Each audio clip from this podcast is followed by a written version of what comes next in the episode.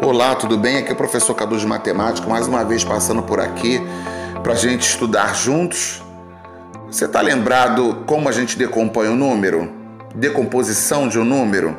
Para isso a gente vai fazer um estudo aí do que a gente já viu, com certeza, que é o quadro valor de lugar.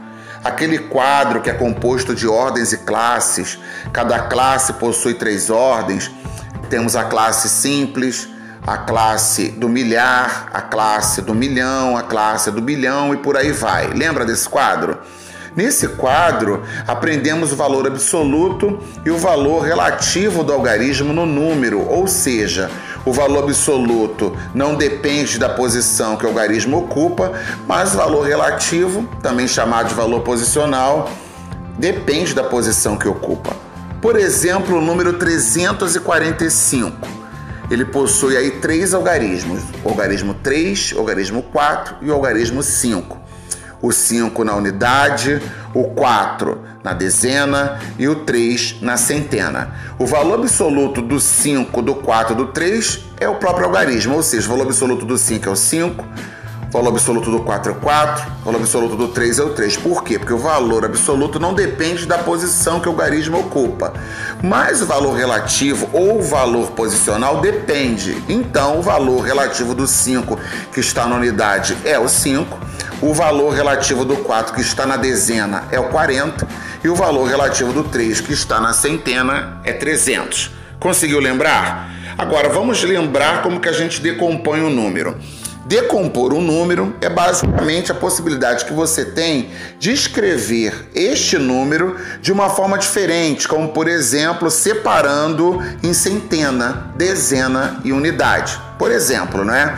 Observando suas classes, destacando o valor relativo de cada algarismo nesse número. Por exemplo, vamos decompor o número 1835. O número 1835 possui os algarismos 1, 8, 3 e 5. E nós vamos nos atentar ao valor relativo de cada algarismo, de cada algarismo desse que eu acabei de falar, no número. O 5 está na unidade, valor relativo 5. O 3 está na dezena, valor relativo 30. O 8 está na centena, valor relativo 800. E o 1 está na unidade de milhar, valor relativo 1000. Ok?